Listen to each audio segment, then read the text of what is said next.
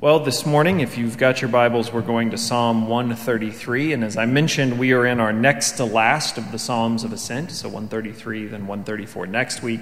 And then we'll be back in the book of Romans the following. Um, you'll remember that the Psalms of Ascent, as I introduced them in the beginning, are offered uh, to Israel as a kind of a songbook, a kind of poetry book, to be recited as travelers, pilgrims were making their way to Jerusalem, usually for one of these great religious festivals. So, Psalm 133, coming near the end of this series of Psalms of Ascent, uh, you are within the sort of final days of that travel to Jerusalem as you came across to this psalm. It may have been that you were uh, making that final ascent up to Jerusalem, just about ready to arrive at that final destination, having gone from Psalm 120 to Psalm 134, where we'll finish up next week. And what theme does Psalm 133 choose to focus us on as we make this sort of final ascent to Jerusalem, that destination? Well, they're famous words, the beginning of Psalm 133 How good it is when brothers dwell together in unity. Um, that's a fairly well known line from Psalm 133, and probably if you know any of the Psalms of Ascent, this is one that often is quoted. Matthew Henry, in his sort of famous commentary, wrote, if we did not see the miseries of discord among men, we should not think this psalm, we should think this psalm needless. In other words, we know that we need this psalm because, um, as is true of his day and our day, you look around and you find out how rare it is that people dwell together in unity. All around us are these, as to use his phrase, miseries of discord among men. We know what it is in our own time. And it's not just in our day, it's sort of like out there in the city around us. We find it to be true in many of our own church experiences. But when we think back over our days in churches, our days amongst brothers and sisters who believe, so often those same miseries of discord are evident in the way that we worship amongst one another in churches. And so the Psalms turn our attention as we near that final destination to this place it's good when brothers dwell together in unity. Psalm 133. I'm going to read the psalm to you. The song of ascent of David. Behold, how good and pleasant it is when brothers dwell in unity. It is like the precious oil on the head, running down on the beard, on the beard of Aaron, running down on the collar of his robes. It is like the dew of Hermon, which falls on the mountains of Zion. For there the Lord has commanded the blessing, life forevermore. Psalm 133. There's really, as we've been looking at these Psalms so often in Hebrew poetry, there's these sort of controlling images or similes that make up this kind of poetry. And in Psalm 133, we really get three of these. Sometimes it's two, three, we'll look at it as three. Three of these images that describe what it's like for brothers, for sisters, for God's people to live in unity with one another. The first, probably most obvious one, is this image of oil. Verse 2. It's like that precious oil on the head running down on the beard. Uh, the oil being described here is olive oil, which the land of Israel was known for in ancient times and still is today. Um, all over the region of the Middle East and even exported out to other parts of the world. Uh, olive oil from this region in ancient times was known as being one of the luxuries, one of the extravagance of life. In fact, when I was in Israel, uh, we went into a gift shop in Bethlehem and they had a whole wall of olive oil from uh, Israel. So, of course, I brought back one of them and I wish I would have brought back four or five because it really is unbelievable olive oil And they were known in ancient times for being a producer, an exporter of this sort of luxury item. Uh, in ancient times, this olive oil symbolized celebration and blessing and richness because of its, its difficulty to produce, the longevity it takes to grow the olive trees to produce this olive oil, and how uh, the limited area of climate in which it could grow in Israel. So the world sort of looked at this olive oil from this region as a kind of luxury. You might remember lines like this one from Psalm 23. He anoints my head with oil. It's the same image of God's blessing over me, pouring this olive oil out on my head. Or take this, these lines from the book of Job. Um, it's a part in Job where Job is reflecting back on better days, remembering when things were good. Oh, that I were as in the months of old, as in the days when God watched over me, when his lamp shone upon my head, and by his light I walked through darkness as I was in my prime, when the friendship of God was upon my t- tent, when the Almighty was yet with me, when my children were all around me. And then I love these last two lines when my steps were washed with butter, and the rock poured out for me streams of olive oil.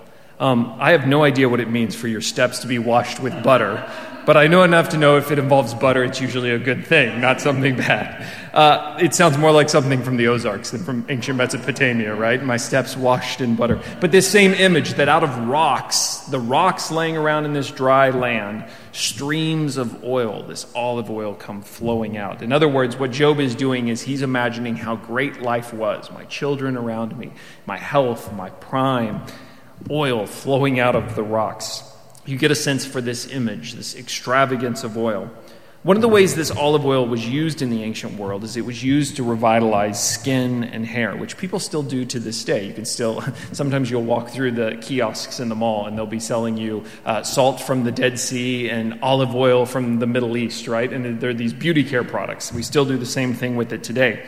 But in ancient times, a person with great wealth, uh, oftentimes a person might only bathe a few times a year, but they would use olive oil to sort of replenish their hair or their skin. You could imagine if you lived in the kind of hot, dusty, sandy, dry climate that Jerusalem is in or areas around it. This luxury of being able to rehydrate your skin and hair with olive oil was one of the luxuries of the most rich, the most wealthy. Most couldn't have afforded that kind of luxury. But this image here in Psalm 133 of that costly oil being poured out over a person's head, running from their head down into their beard, was a sign of immense cost, a sign of kind of luxury and enjoyment, a deep gratitude, a sort of uh, a, a once in a long while experience that's being described, not an everyday practice. The second image, then, is this image of the beard. The psalmist turns the image of the beard as his second one, describing how that oil ran down through the beard of Aaron, down past his collars. Now, there's a couple ways of looking at this image. Um, it could be describing how the oil runs through his beard down through his collar, or as often is the case with poetry, it could also have multiple images. It may be describing Aaron's beard grew down beneath his open collar. In other words, Aaron was known for having a large beard.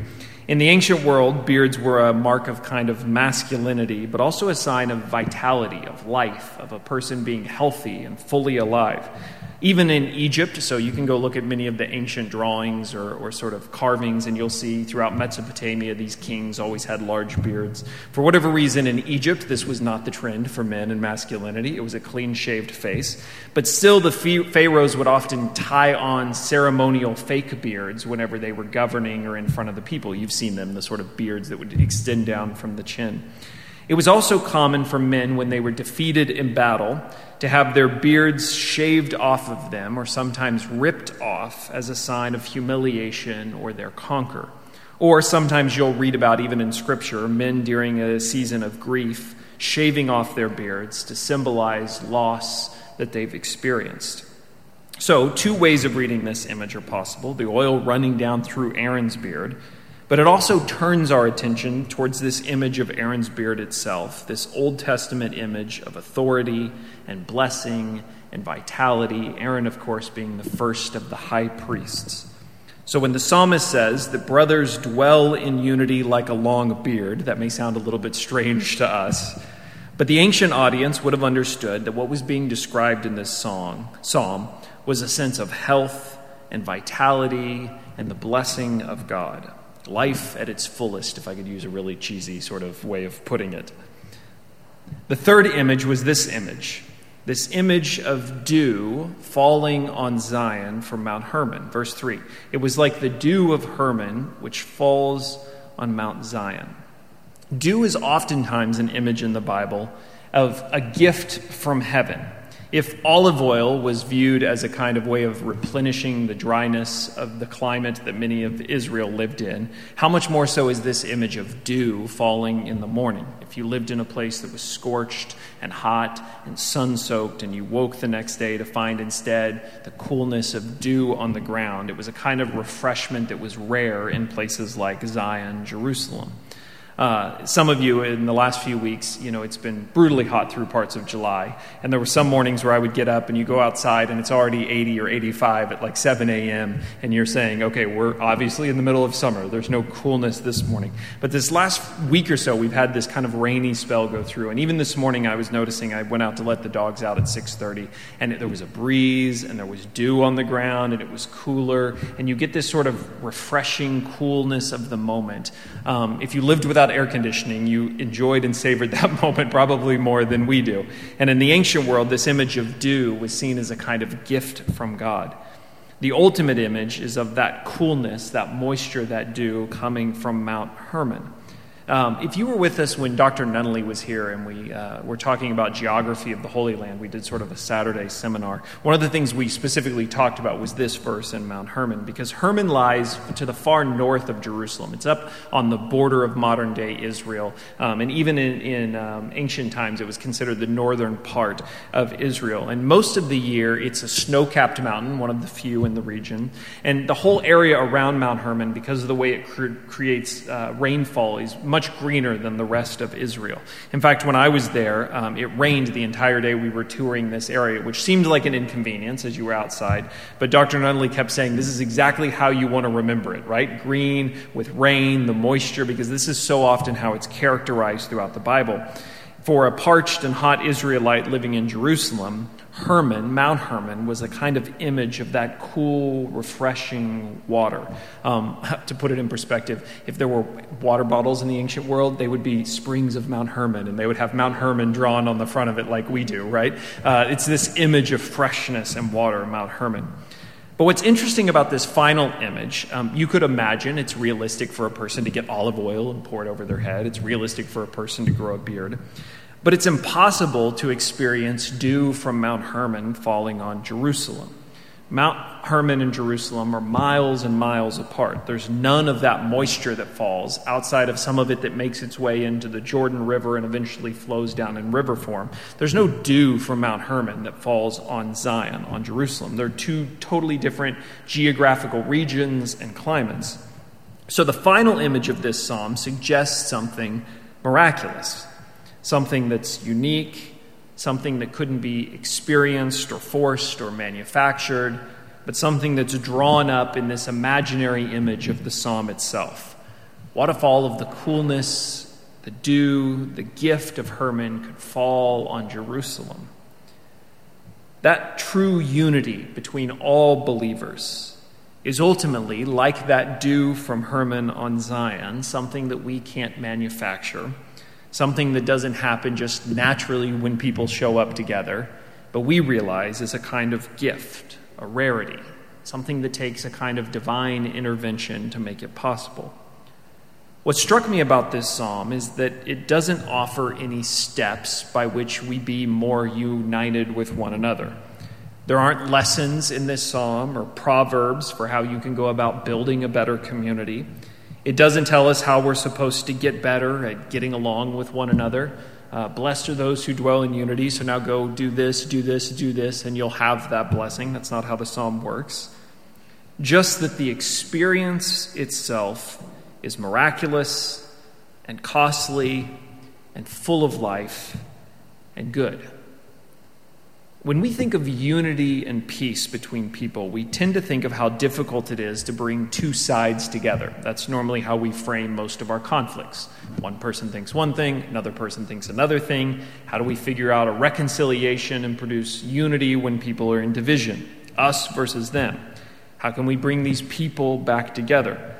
But the psalm introduces into this mix, what's normal in life, this division, a third component the way that unity is experienced in this psalm is not people just deciding we're going to get along. It's this experience of dwelling together, being together. The image, of course, from this psalm and from its place in the Psalms of Ascent is Zion, to dwell together in Jerusalem. Now, Jerusalem is not just a, an important city politically in the Bible, it's the place of God, where the temple is, where his presence was, so, what's being described here is not a reconciliation between two parties. This is how we bring conflicting people into unity.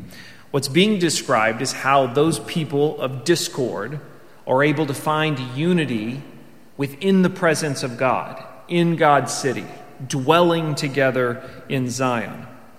And here's why I think these images oil running down, a beard growing down, dew descending from heaven why all of these images have this connecting theme of coming down. This language of descending is so important over and over in the psalm. It forces us into a position of receiving.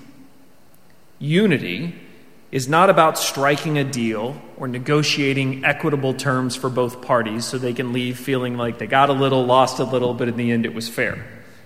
Unity isn't about some kind of program the church creates or some social campaign. You can't get the kind of unity that's being described here with marketing tactics or under the threat of punishment if you don't come in line. What's being described here is the reception of a gift. It's about recognizing a shared position of receiving, receiving together, coming into the room with our differences our opinions about one another, but all of us being in the same position of turning our attention to God and receiving from Him, and so in that reception, dwelling in unity. Receiving the oil that is poured out over us. That's the image, after all. It's the same image from the psalm. He pours the oil over our heads as we receive its gift. Waking up to receive the dew that's miraculously fallen overnight from Hermon, of all places, on Jerusalem. We didn't produce it. We didn't go out there and crank any lever that produced the dew on the ground. We woke up and received it. And even this image of the beard, um, there's a great G.K. Chesterton line you can't grow a beard in a moment of passion.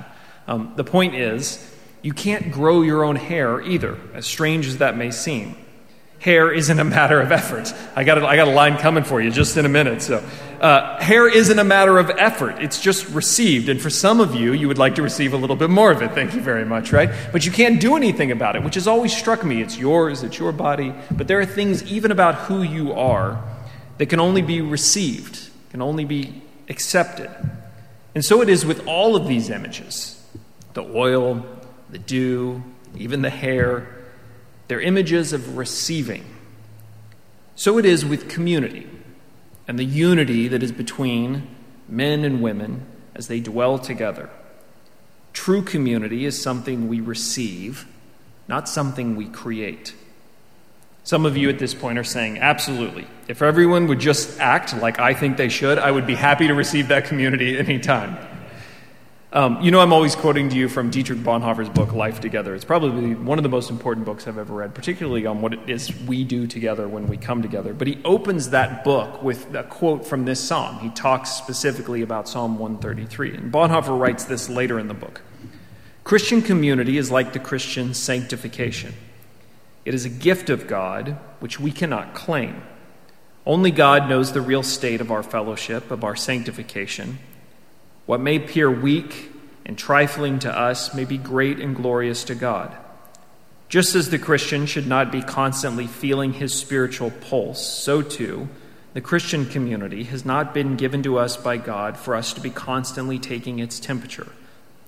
The more thankfully we daily receive what is given to us, the more surely and steadily will fellowship increase and grow from day to day as God pleases. We daily receive what is given. That's what Psalm 133 is describing. Not if I could just find the perfect group of people, I could dwell with them in unity. Not if everyone would just act like the Christians they're supposed to be, then we could dwell together in unity. Or if we could all just get on the same page with the same vision, and if the pastor would get us all in line with the same theology, then we could dwell together in unity. No, the image is if we could all turn our attention to God and receive each day what He puts before us with gratitude, then it fundamentally changes our disposition and our view of those very people that were annoying us the day before. That, like it or not, these are the very people God has surrounded me with as a gift for my good. And as I learn to receive what God is giving, I learn to receive my brother and my sister for who they are. The reason I think this coming down language, the oil, the beard, the dew, is so important is because this pilgrim who's reading this psalm as a part of the psalm of ascent is surely at that final stage of going up to Jerusalem, beginning that final ascent to the city, the destination. It's easy to think that this entire pilgrimage, this life spent towards that final destination of God's presence, all of the energy and discipline that it's taken to get to this place, that it's all been about what I've done, what I've achieved, how I've persevered.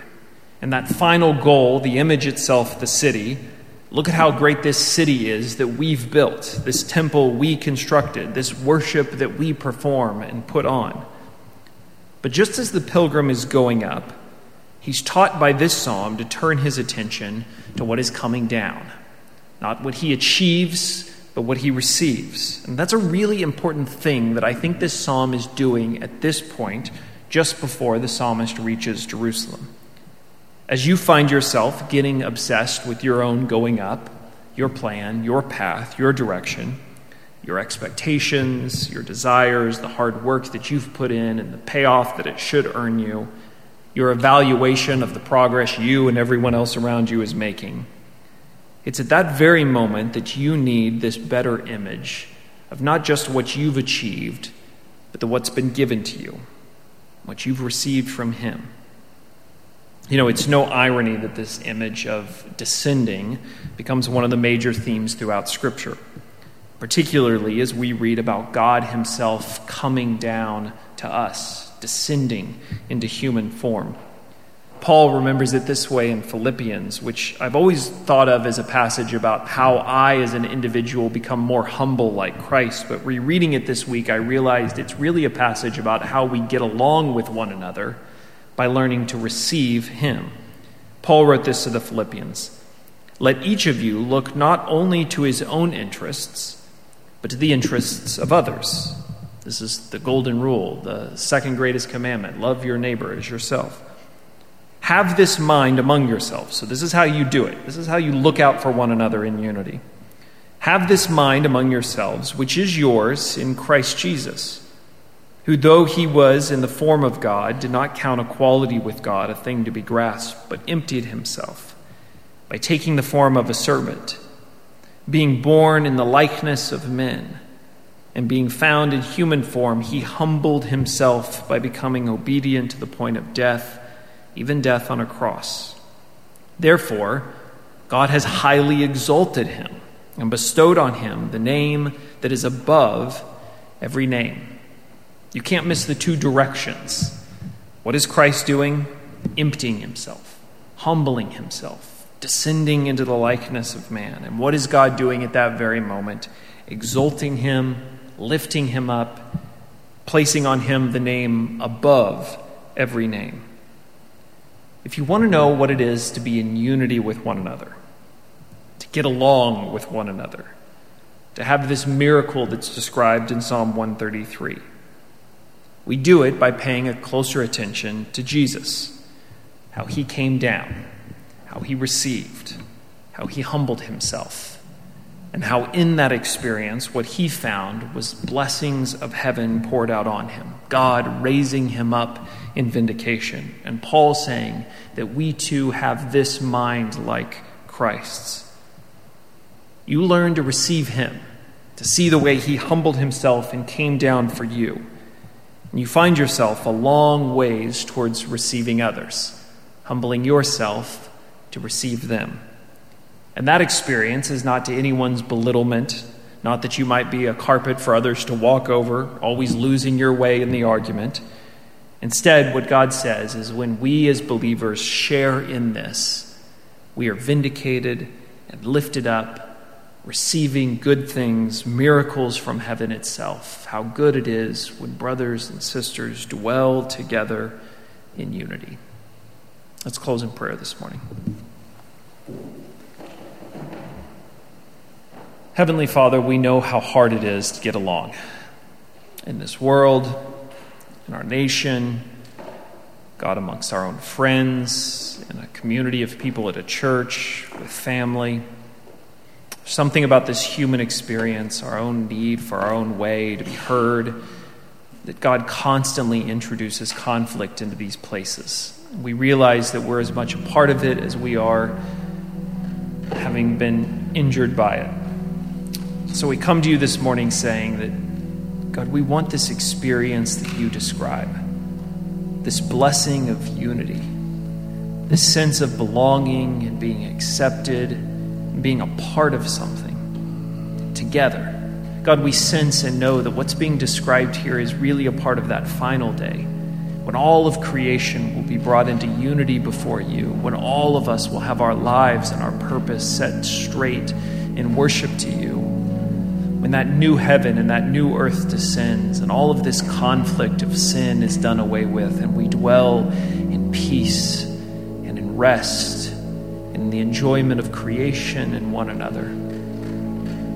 But on this earth, we know how hard that is. So we turn our hearts, we turn our lives towards you this morning and say, by your Holy Spirit, would you shape us to be that kind of people?